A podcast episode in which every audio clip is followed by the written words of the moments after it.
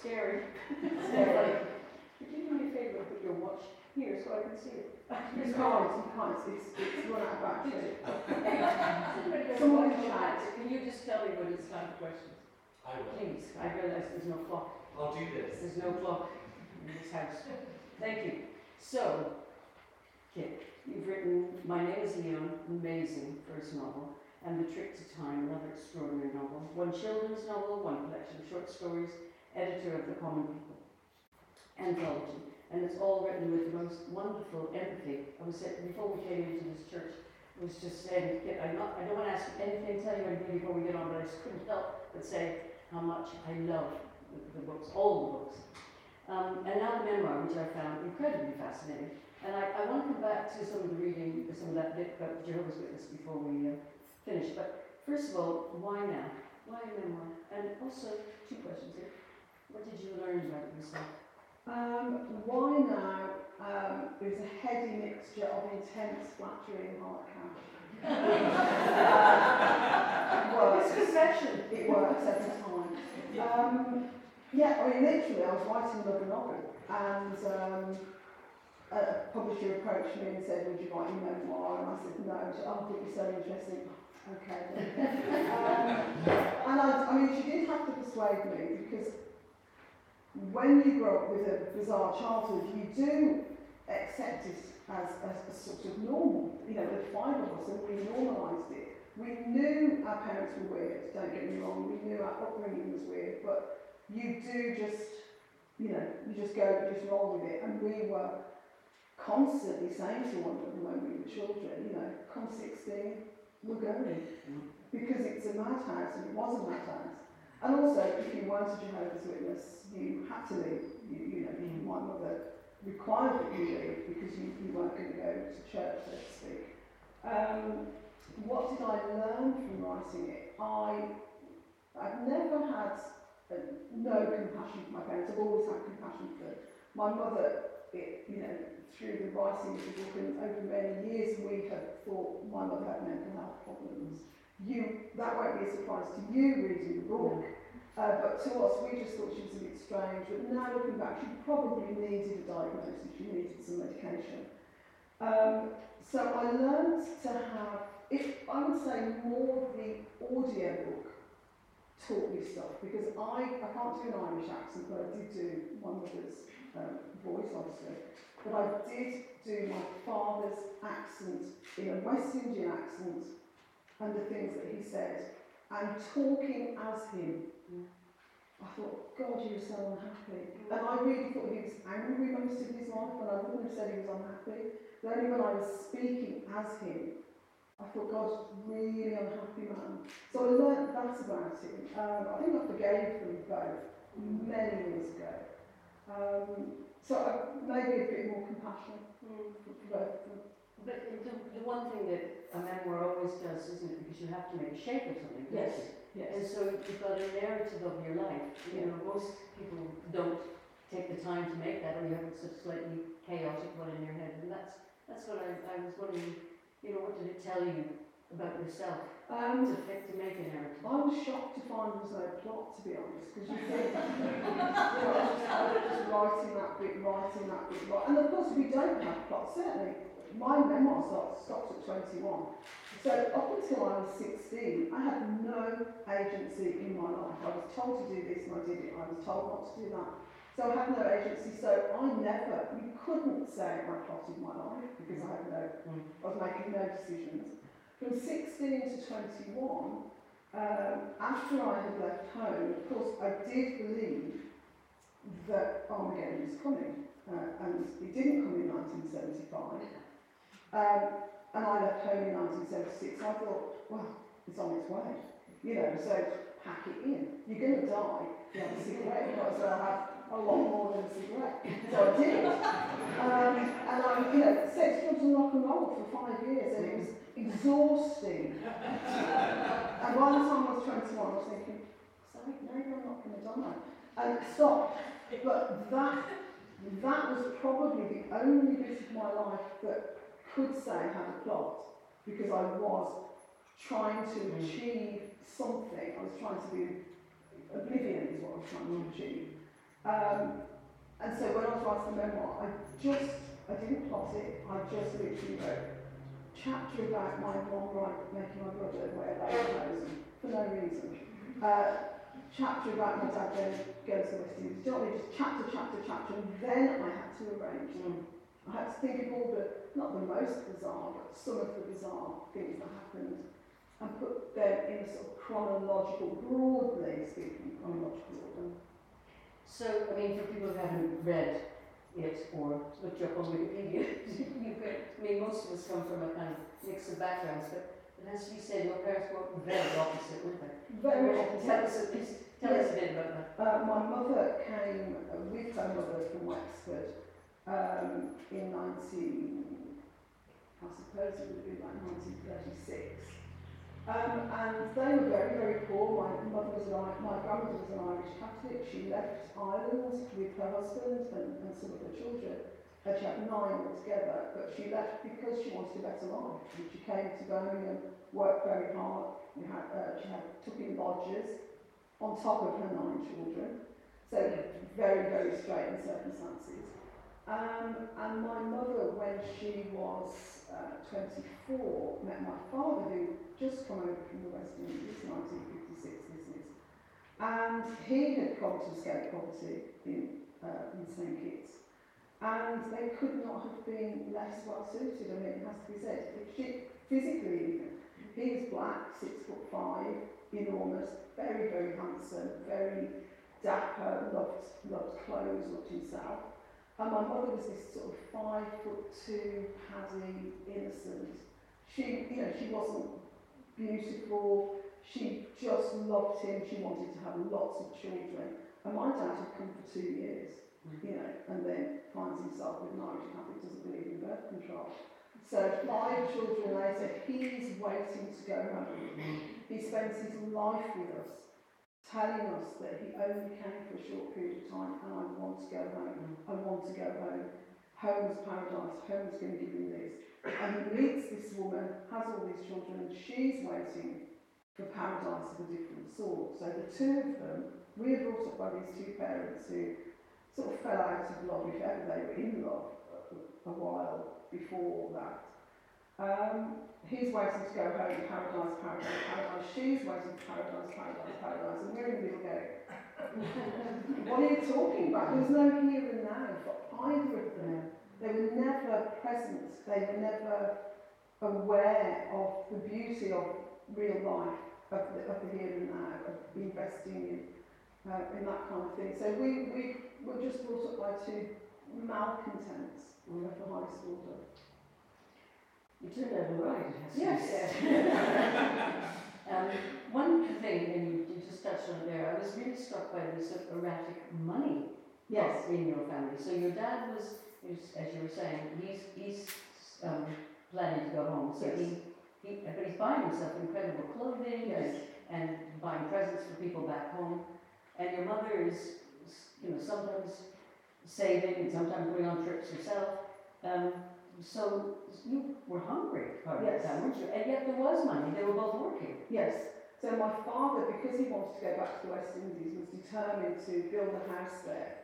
Um, so he worked incredibly long hours as a bus driver in grim part of Birmingham uh, to go home to the West Indies and to buy a house and to live there and to return a conquering hero. And that- that's a very common immigrant story that you leave, but when you go home, you go home and say, look what I did, I did all these things and I've got this and I've come back.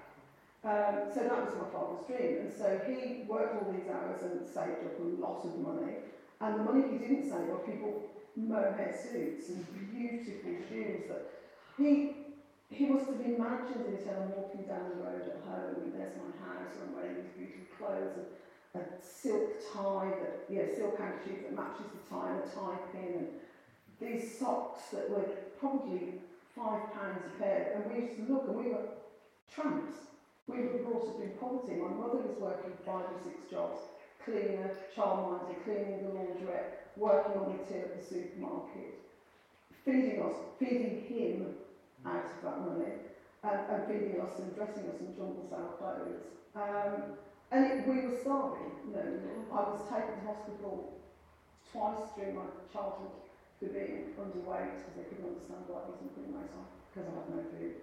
Um, and it was, you know, it all sounds very terrible. It wasn't. It, was terrible. We were hungry, but we were also incredibly funny, res- resourceful, um, excited. Children that were excited by life. We did live in the here and we liked nothing more than making fun of our parents because we knew they were strange, and we would. Uh, we would wind them up, you know, there's, so really bad, this sounds really bad, I'll tell you anyway.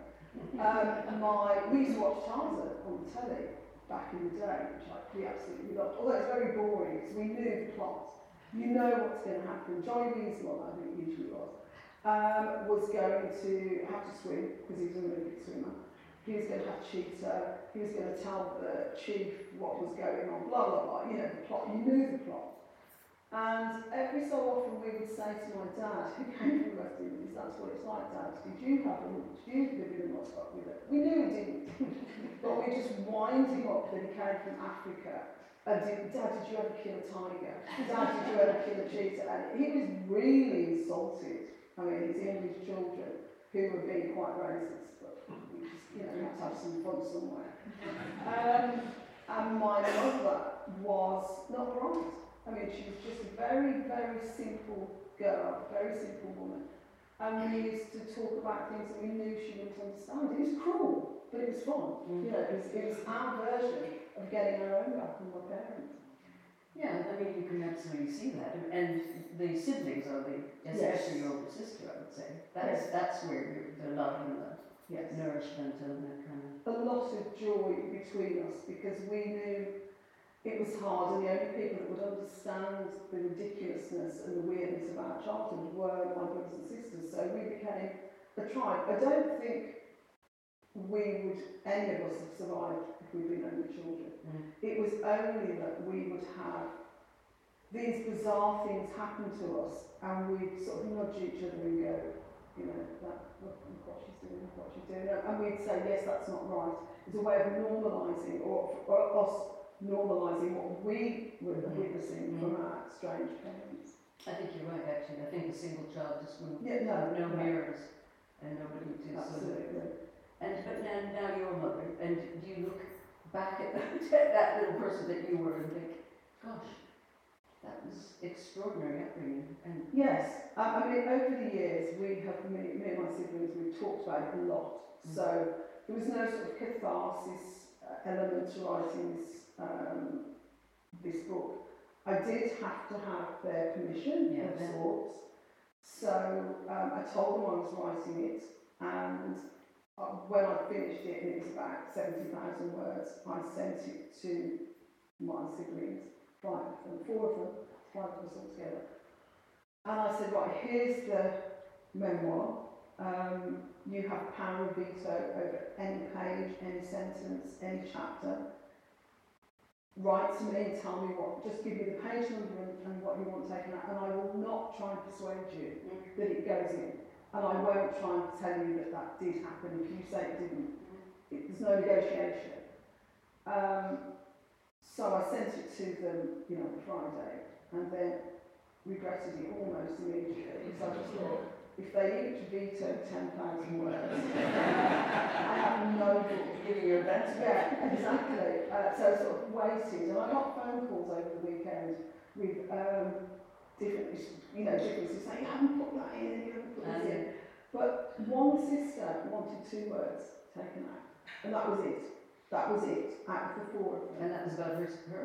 No, it's about two words about my grandmother and my about black nana. because we had a white nana and a black nana. And uh, there were two words about black nana she didn't like, and she just said, I don't want those two words used. And that was it.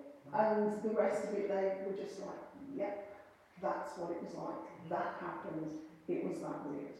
So it must have been good for all of you in a way. Very good. I mean, my brother, um, I have one brother uh, and three sisters, and my brother said when he read the first chapter, you know, triggering is not a word we use in our family. It's a very modern word and we don't use it. But he, he, he said he read the first chapter and closed it. He said, oh God, I feel like I'm back there. I feel like I'm back there. And it was, he said it took him a while then to go back into the book and read it. Um, but apart from that, one sister rang me and I, I picked up the phone. You don't pick phone like that anymore. so picked up the phone and um, she was just making this noise. She's going, oh my God, you know, really upset her. And she was laughing. and she was just laughing at and it was a really strange uh, phrase. I, I talked to my mother wearing old perfume, and she just she like remembered the old perfume. It was so great. So most of the time they were ringing me up and, and saying I hadn't put enough in. Mm. You know, what about this chapter? What about that chapter? And of course, you know, I couldn't bore people with lots and lots of chapters. I just had to give the chapters that epitomised my mother's mental illness, for example, or my father's selfishness, um, or the fun that we had um, and had to just leave so much out. But that, I, why I said it was so good for all of you is because when you put something on a page, first of all, it makes it real, Yes. doesn't it? Yes, And, and it means it did really happen. yes, And did. it makes, it, it it gives it a kind of sanity in, and insanity. yes, Isn't it? absolutely. And also when, when I was writing bits of it, so one of the things my mother did all through my childhood, which we knew wasn't great, but we didn't think it was as bad as it was. And my mother, in the days when milk was delivered, um, we used to have three pints delivered every day. And so my mother used to wash the milk bottles and put two out. And one used to go into, you know, the plastic um, laundry baskets. One used to go into a laundry basket, go into a laundry basket, go, till the laundry basket was absolutely full of milk bottles. And we knew what this was for, um, but we didn't know which day it would happen. And then, out of the blue, without warning, she would drag the milk bottle to the back of the house, which was a concrete yard, and she would just pick up each milk bottle and smash it against the wall for an hour, or it wasn't an hour, maybe 25 minutes. She just smashed them deliberately, slowly, not in fury, just like she had to do it. And we would invariably be upstairs watching from the upstairs window going, you and then she'd very calmly sweep it up and put it away, and it was fine for a long time. And then the milk bottles, you'd see the milk bottles start going it. And so, you know, as a child, you just think, oh, you know, she's doing that Mum, thing. the milk Mum bottles. with the milk bottles, you didn't really think about it. Then you it down and think, Yeah. that's so strange, it's such a strange thing. Um, and we used to, because she used to make a certain noise when she did, like a grunting noise, and we'd be upstairs going, you know, just making light, making fun out Yeah. of this quite strange It's very behaviour. interesting, isn't it? Yeah. It's surviving, isn't it? It's a way of surviving. It's a very unhealthy way of surviving because actually we, you know, that wasn't good for children to be witnessing that kind of violence. It wasn't violence against us at all. We were never um, hit or anything like that. But it was a kind of violence Yeah. and it was the violence of her soul and the deep unhappiness that we were witnessing this outward portrayal for her that was in an unhappy marriage, very poor, five children that she thought probably took the piss out of her a bit too much. So she had that, and this was her, you know, her way out, and then it was, it was all over for a few months probably. And so up in, in big families, I'm one of five myself, but I'm at the top and I get called senior kid. And, every, and I know in big families everybody gets a personality. Yes. What was, what was yours? I was the daydreamer and the watcher and the recording of the family secret. Uh, it's not secrets, family stories. I still now would have my sister would ring me and say, what was the name of the man up the road? And for some reason I've always got the information. So I was the watcher. most of my family are very artistic, very much much more doers than I was as a child. I would be watching them do the bad thing, do the naughty thing. I would be I'm the perfect second child. I'm a perfect second. I love seconds. It's great because someone else gets the attention and you can just be there. And you're not last. You're not in the middle. You're just seconds. Great. I really recommend second. um, so I, I was just a perfect second child in that I'd be there and I'd see what was going on, but I didn't have the attention my sister got. And my sister did get a lot of attention. Very clever. Um, very artistic my mother's much longed for first child. Um, so she got my mother's attention a lot. Then there's a sister below me who was born to my mother while Black Nana, my black grandmother, lived with us, and Black Nana claimed her. Mm. Um, and then there's a boy, and a boy's always my guy, a boy at last, three girls and a boy. So he got his attention. Then there's the last child, the much longed for, a loved, sweet, gorgeous little new baby that we all loved, the last one. Mm.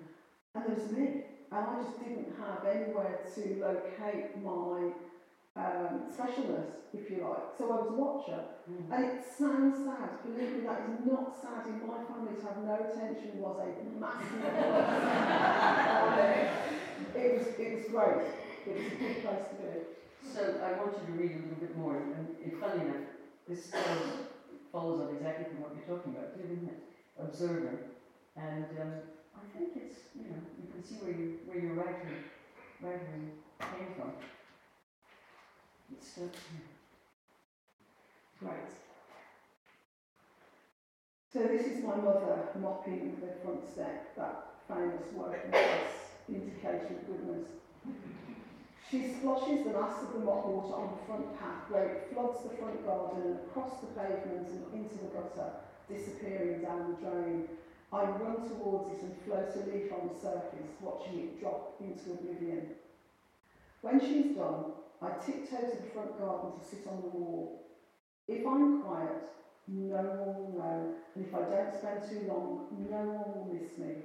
The others will be playing somewhere, and I can be alone, brain idling, thinking whatever I want or nothing at all. I never tell anyone about this time. I don't want to share it. I watch the passengers on the bus, the people driving the cars, the passers-by and neighbours. I like to see how different people walk. Some men walk on their toes and not their heels with their hands in their pockets. They're usually young. The old men take slow, deliberate steps in overcoats and trilbies, marching but to a slower beat. Some women have handbags lodged in the crook of their arm, and that arm waves right and left as they walk, like the rudder of a boat. They have headscarves and lipstick like Auntie Marg, and they have little heels on their shoes that scuff the pavement as they walk. Women with shopping bags don't have lipstick or handbags, but carry their load with long arms, with their heads at an angle, like they're listening to half a conversation.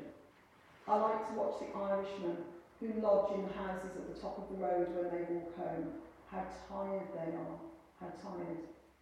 I like to watch old people who are bent from the middle of their backs like there's a special hinge there that only starts working when you get past 60.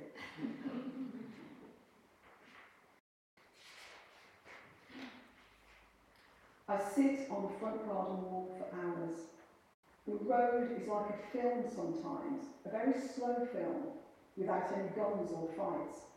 But their absence just makes it more interesting. In the emptiness of the streets, without cars and buses, I look at the front doors and think about the lives behind them, lives that nobody else can imagine. There's someone having an argument in the kitchen, and maybe a baby crying in an upstairs room. There are people sitting and reading a newspaper, and maybe someone is reading an airmail letter like the one Mum gets from her sister in Australia. There are pictures of fields and lakes and rainbows hanging on walls, and photographs of grandchildren. And maybe someone died in the war, and their photograph is still on the mantelpiece, so they're never forgotten. Someone is making a cake. Someone is making a bed. Someone is playing this black and white film. Someone is patting a dog.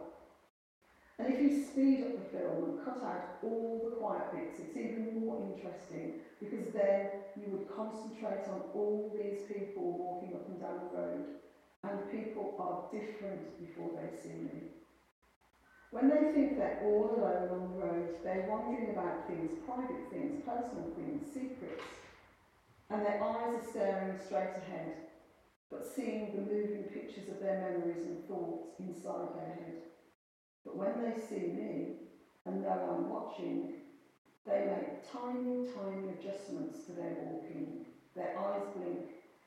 And they come back to the street from wherever they were and smooth down the lapels of their coat or straighten the collar.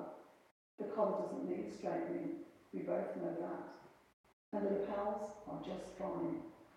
It's just a way of saying, I've seen you and you've seen me. They hardly ever speak, but they don't have to. I know that because of me, they have changed ever so slightly in a way that no one else would notice, but I notice. And that makes God and war watching time the best time of the day.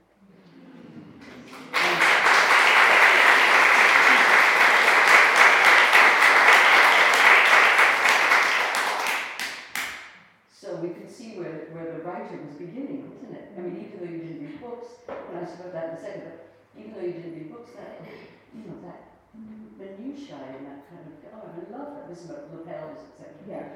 So, and when did you first decide that you were going to start recording some of this Um, as a writer? I was 40, um, I don't know, 45, I think. Um, and I had worked from 21 to 45 um, and adopted a little boy when um, I was 41, 42. And had to give up work for the first time. And um, I was bored. Bored, so bored. Did a mother and baby home. Home, a mother and baby, mother and baby group once. Hated it. Um, so I, I primped the house, bought new cushions, the way you do, do all these things, and you think, oh my god, I can't keep doing that for years. So um, I thought I'd write a book, and I thought I'd be really good at writing books, really good, because I've read so many. Um, and I was rubbish. I couldn't believe I was so bad. Um, and I just kept going. I, I realised that I wanted to do this thing. It was the first time in my life, having worked for 20 something years, that I found ambition. Um, before that, I'd had jobs, good jobs, great jobs, but when the job was over, the job was over I went back to my life. This was something that I was desperate to do. I would do it. It's completely unpaid, obviously, when I first started, uh, completely unacknowledged, but it had so gripped me that I wanted to get better. And so I just kept going and kept going. Um, and I wanted to be like my literary heroes. You know, the, the, the gap between the scene in my head and what was appearing on the page was enormous. And I couldn't believe it was so hard to say um, it was a starry night. Yeah, in, in a new and exciting way. You know, you just think, oh my God, it's all been said, it's all been done. So you try and you try and you keep trying. So, because it was, your sister was big reader, wasn't Yes, she? yeah. Yeah, because you talk about you two sharing bed and she, she but you didn't read at all, did you? Not at all. We had um, the Bible, which I've read many, many times, and that was the reading material. So my mother read the Bible, my father read the News of the World, two great works of and like that's a fiction. Uh, but yeah, two very different, two very different books. Uh, and I didn't, I wasn't interested in other. I mean, the News of some racy bits in there. Occasionally, I look at that. The Bible, I, you know, God no, no. Um, so, and at school, uh, you know, I went to school in the days when you went round the class and you read three pages, three pages, three pages, three pages. So slow, so slow, it drove me mad. So I just think, I'm not going to read when I get home because I, I couldn't stand it, couldn't stand the books, me on the floors, couldn't believe how bad that was. Uh, and it's just like, no. So I didn't read at all voluntarily till I was 21. Um, And tell us what provoked that. so I had stopped, fearing for my mental health, I'd stopped taking drugs and decided to get a job and, and to, to try and, I wouldn't say clean up my life, I don't like that phrase, but just get a grip on my life. I realised I wasn't going to die. Armageddon's not going to come and I had to do something else other than wait for it and wait to die. So I got a job with the Crown Prosecution Service as a secretary to one of the senior solicitors and one day um, as I'm taking dictation, I yawned, and he thought I was out having a great time on 21, and you know, surely she's out at nightclub. I said, no, I just can't sleep. So he said, you need a book. And he gave, me, I said, give me your top 10 books. Not realising that this man had spent most of his life in the army, so he gave me 10 military books to read. um, he gave me The Siege of Krishnapur, War and Peace, The Red Badge of Courage, Three Men in a Boat, The Riddle of the Sands. Um, also, he gave me Madame Bovary and he gave me Therese Raquin to read, who'd done a French degree. And I went to then uh, Dillon's, as it was, before it was Waterstones, and I just went to the. I mean, I'd never heard of these books that he wrote down for me, and I went to the classic section. I didn't know I was in the classic section. I was just in the black spine section. Got them, took them to the till, had loads of money, I'm not buying drugs, and read. I, you know, I just had these books, and I was just like, oh, that's reading. That's the world. I can be anybody, I can be here. And for the first time, I felt my peace, a sort of peace descend uh, that I hadn't had for a long, long time. Um, and uh, I've always struggled with insomnia, still have insomnia. And I would, if I woke up or if I hadn't gone to sleep, I'd just sit down, get a book. I'm in France, I'm in Paris, I'm on the moon, I'm, uh, you know, whatever. I'm somewhere else, I'm not in my world. So when I read those ten, and it was very quickly I read those ten, I went back and I thought, well, they all had a black spine, so just try another black spine, read those, read those, and, and I went like that for about 15 years of black spine. I read almost exclusively, read the classics with the odd departure, but it really was an odd departure. From reading the black spine classics, I moved into the more modern classics, so Graham Greene, um, Somerset Maugham, that sort of era, sort of 1910 onwards. And then I thought, actually, you should read some contemporary literature. This is probably 20 years in by now. And started to read uh, contemporary literature. And hence there's huge gaps, huge, huge gaps in my reading. Because I started with classics, which are mostly men. So I've read. I was thinking you were listening. Yeah, totally. You know, men. I, I was reading men for a long, long time, with you know, the exception of the Brontes or Edith Wharton, but men. And then I realised there was this big gap in my uh, understanding of literature. And you know, I've never done a literature degree. Still don't know what postmodernism means. Nobody told me. I'm not really interested. But I don't. I don't know the schools. I don't know all the terminology for for, for literature and how things fit together. I do love the, the books, I remember the books, and I, I return to them. I return to them in lockdown, for example. I read Arnold Bennett in lockdown. Wow, fantastic, just great. Um, but as I say, I've got gaps in my knowledge. Uh, and not haven't read enough women, haven't read enough contemporary women, which I'm now trying to put right. But do you think that reading taught you plotting? It taught me plotting, it taught me the one thing about those books, and I did find this in the lockdown when I was reading Bennett, which is very old fashioned, Mm. they are not in a rush to get to the end. no, it's like they go round the houses, they introduce a character. Uh, Vanity Fair is probably the, the, the most typical example of this. They've introduced a character that has got a tiny, tiny part. We're going to meet his mom, we're going to go to school with him, we're going to learn all about him, and then he walks on and he walks off, and that's it. They did that on purpose. They want to keep you in the book. Some of these books came out as periodicals, you know, weekly. But even so, they, you know, they're not competing with Netflix. They want to keep you reading the book. And I, when I read Clayhanger in, uh, in the lockdown, I was like, wow, dude, get to the point. But it was beautifully written, beautifully rendered uh, words. You know, if you just want to go for word magic, that's, that's what they do really, really well. And there's a lot of, you know, amazing compassion in those books that we don't really think of. They're off their time, they're old fashioned, there's lots wrong with them in terms of racism, sexism, and lots of other things. And there's a lot right with them as well, and you have to read them for the place that they have in our lives and the place that they had in history. So it's interesting that you've responded to compassion because that was the, I was saying to Kate earlier, one of the things that I read, um, My Name is Leon and The of Time. And um, I was so struck with both of them, the compassion for, for these characters and also this, I have to say, this deep sadness too for a lot of your characters. Yes, I think I think there's a lot of damage. I think lots of people are damaged, even if it's in a small way, a, a disappointment, a slight, um, perhaps not a parent's love, perhaps thwarted in something or unrecognised ambition. And I think that, you know, some of those things that look quite small, you know, you couldn't make a book out of it, you couldn't make a programme out of it, but it's nevertheless a profound effect on people. I think that goes on a lot for a lot of people, so I do think we've all got some sadness. I do also have compassion.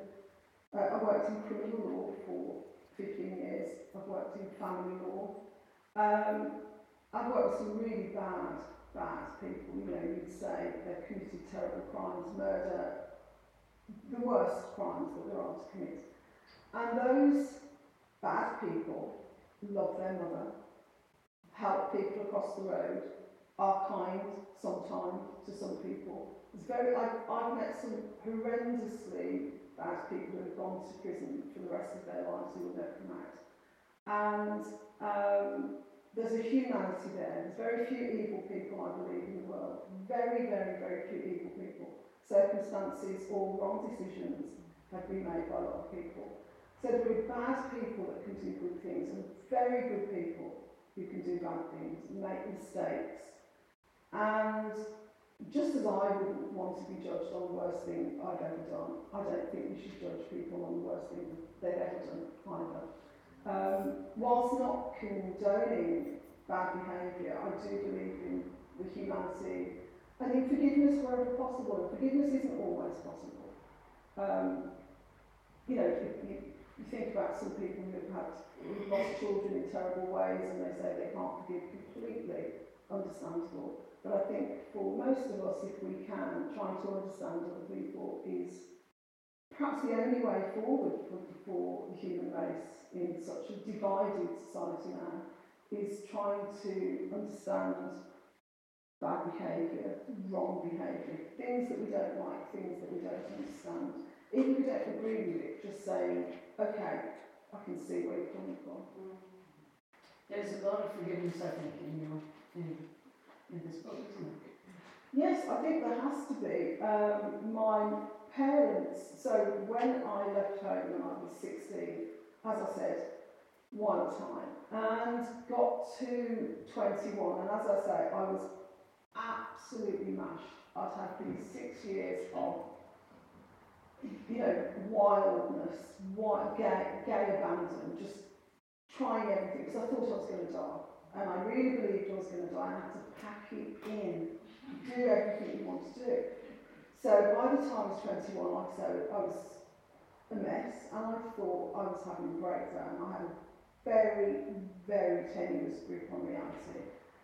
And despite my completely dysfunctional parents, dysfunctional life, and you know all the mistakes my parents have made, who do I want? I want my mom and I go and find my mom. And she's wonderful, she's kind, and she doesn't judge me, even though my lifestyle has been appalling from her point of view. Mm. And she gathers me up and she takes me home to my dad, uh, because I went to find her at work, and, and she took me home to, to my dad. And my dad, who has no vocabulary for compassion and no vocabulary, he never say, I love you, never. But he makes me a bowl of porridge and puts it in front of me. And that's his way of saying I love you. And that's his way of saying come and move back home because I can see you look terrible. Um, and it's, it's that, they forgave me. I'm not the daughter they want. Believe me, I'm not the dream, I'm not the immigrant's dream. I'm not an example to anybody. And they welcome me home and they give me everything I need to get back on my feet. Then I leave, can't wait to leave. Um, but I do stay there and get better. And as you, as I grow up and become a parent, my abiding maxim for being a parent is to be nothing like mine. you know, I just think, did do that? Don't do that. Did do that? Don't. It was a great blueprint. But that thing of being where you go when you're in trouble, that, that I have got from my parents, that I do want to have, that there is a, a home and there is a heart there that will, is always open to you, even if you do something wrong. So um, I forgive them for that and I also applaud them for that. In their limited ways and their limited ways of explaining things, they always told me I could come home to. It's, um, it is a nice service, a nice service, thank you for that. Um, is, is it time this? Okay. Um, You have a roving mic. okay, Put up your hand. oh, lots of hands, good. Thank you, thank you very much. Thank Um, I wondered if you could speak about the experience of having the book be the um, really forward book of the week, having it so heavily abridged and doing the narration yourself as well. Um, the narration was, as I said, you know, quite extraordinary to do. I did try and do an Irish accent, it was so bad. I would have been embarrassed to do an Irish accent. I could do my dad's for some reason, I could do a West Indian accent. It was very heavily abridged, and I can remember when I read it thinking, oh, this won't make any sense. But it did, it did, I know it did in, in the delivery of it. It's an amazing privilege to have the book be the book of the week. Um, you read an audience that perhaps you wouldn't normally meet. Um, and also, I, I was very aware how lucky I am to have to have that as an author. Many authors don't get that. You know, authors that nothing to do with the quality of their work, they, they just don't get the opportunity. So um, I was overjoyed, overjoyed to do it, and just hope that it did bring people to the book and to have perhaps an experience they wouldn't normally know about. Someone else on that same, same pew. Thank you very much. I loved your book, um, My Name is Leon. Thank you. It's um, just like a roller coaster reading it. What I wanted to ask you was, have you grown and do you like Scarlet Emperor beans? Have I grown? Yes. From the flowers. Oh, have I grown? Uh, yes, yeah. So I had an allotment uh, when I was about 32. I think I was going through a domestic phase, um, and I was making jam and tapestry, various other things that don't suit me. But I was doing that, and I had an allotment with friends of mine. I, because probably because of my upbringing, I like straight lines, and I wanted this sort of. I love the kit as well. Bought the gloves and I bought all the the gear, you know, I just wanted to have all this stuff that you need to have to have a lot of. And I wanted straight lines and I wanted beds that were, you know, edged with box and that kind of thing. Unfortunately, I had an allotment with someone that just wanted to get a packet go, like that. what are you doing? And so it was a disaster. We got told off by the equivalent of Mr. Devlin. There was a man there who used to come round and tell us off because it wasn't weeded or whatever. And really, once I bought the gloves and the trowel, I wasn't that interested. so it died a death. But I, I did grade school employees, yes, and I did have an allotment. Another question?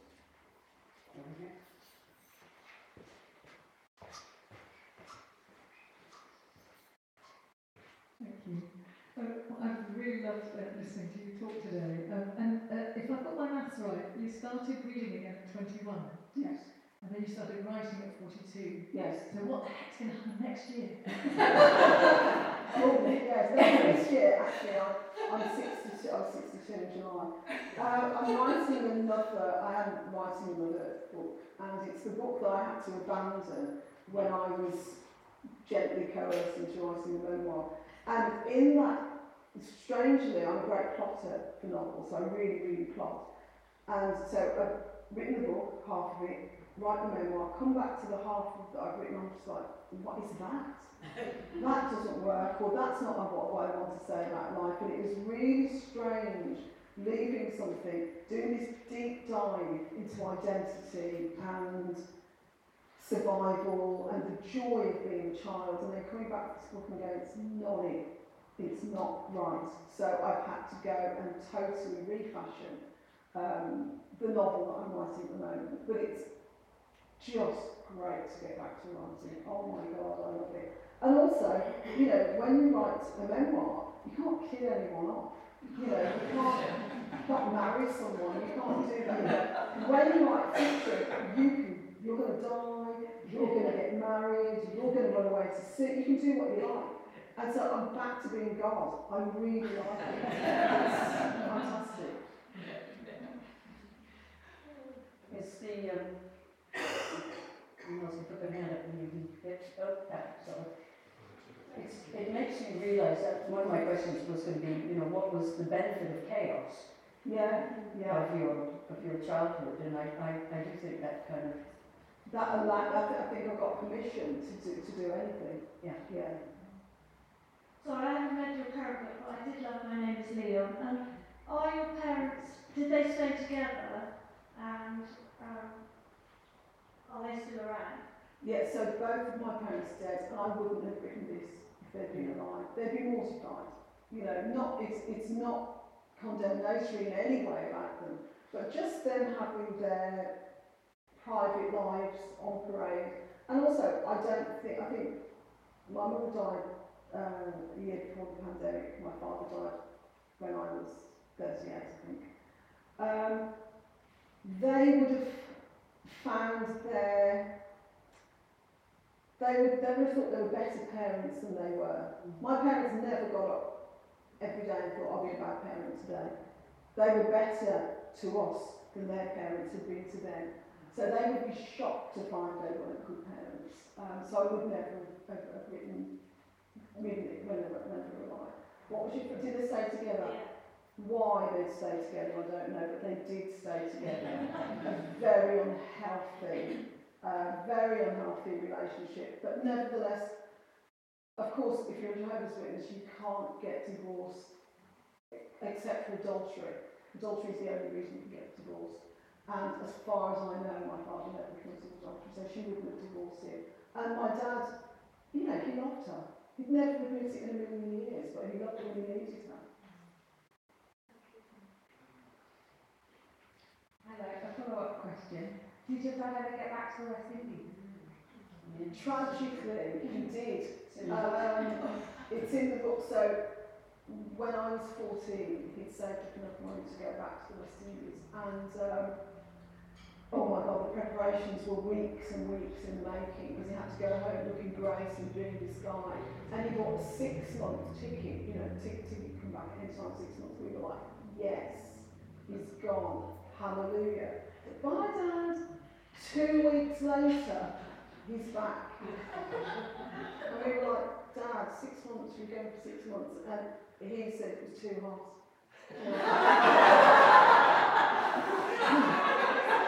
yes, yes, the West Indies will be hot. And then he said food was too spicy.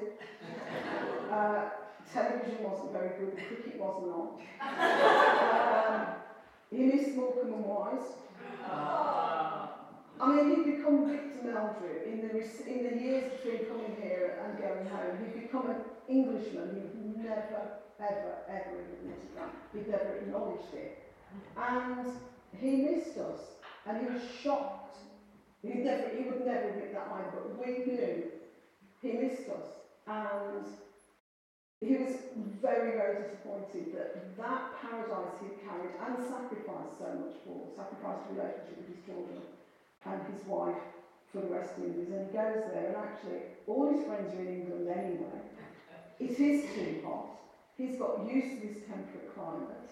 He's got the television, he's got the black and white films. It wasn't what he thought, and he, he carried that disappointment very heavily for the rest of his life, and never went back again. He never wanted to. So he lived his life, you know, with paradise lost, I suppose. Yes. have you gone? No, I've been to Ireland many, many times, um, and I'm an Irish citizen, but I've never been back to the West Indies. Mostly because he used to threaten us with the West Indies. So he used to say, you do that, you'll go to you don't do that, you'll go to West Indies. And we just imagined it was just a glorified prison. So uh, one of my sisters has been back, and I haven't. Um, Um, I'm always fascinated to know how people who believe in the imminent end of the world cope when it doesn't happen.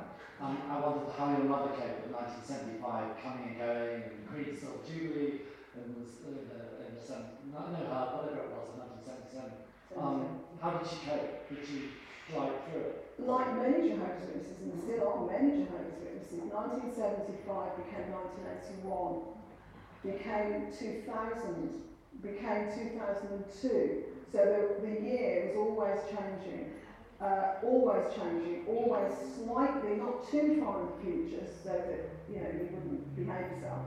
Had to be just far ahead enough. So for my mother, she died uh, 85.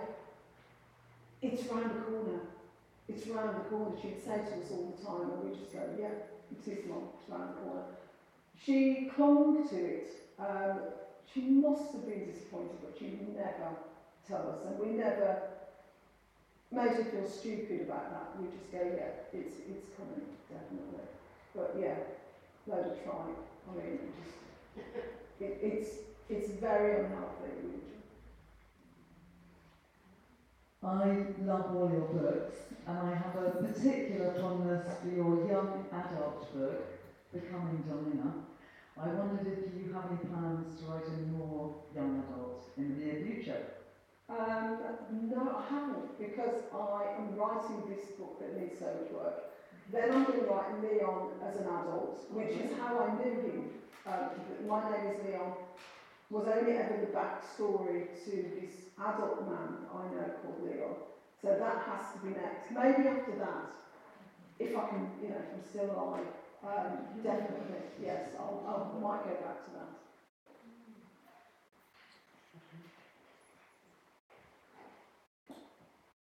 Thank you.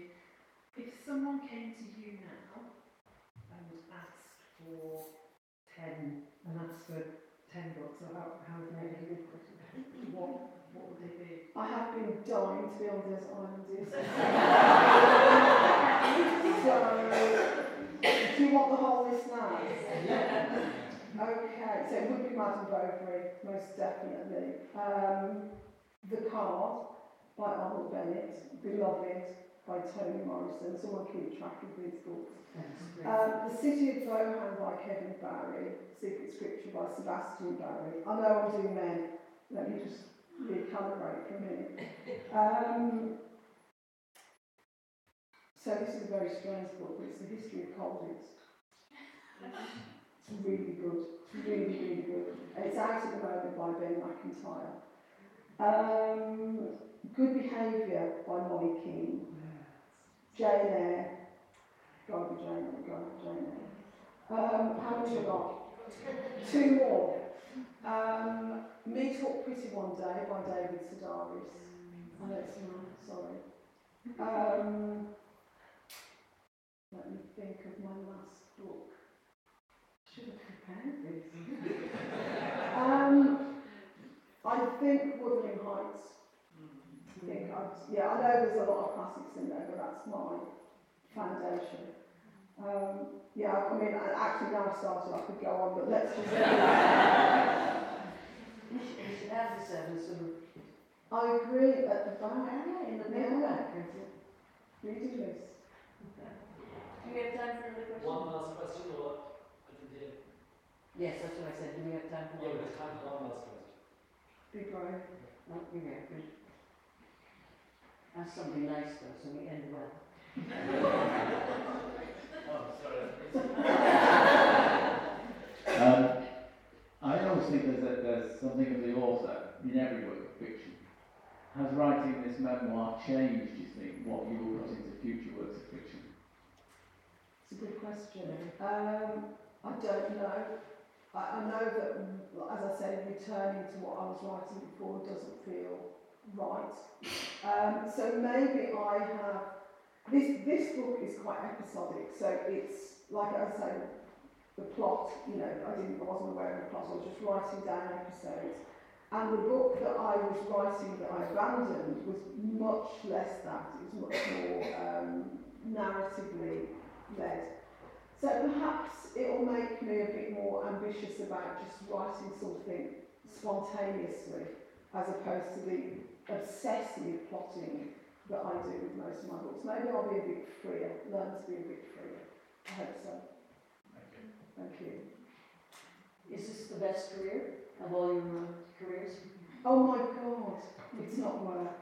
It's not work. Writing is not work. It's the most, I'm the luckiest person in the world. When I think about what some people have to do to earn a living, I am lucky, I'm spoiled, and I'm very, very glad, very, very happy to do what I do. Well, all I can say is we're really lucky ones, I have to tell you. It is an extraordinary book and so are the novels. So thank you, Kate, so much. Thank Thank you. you.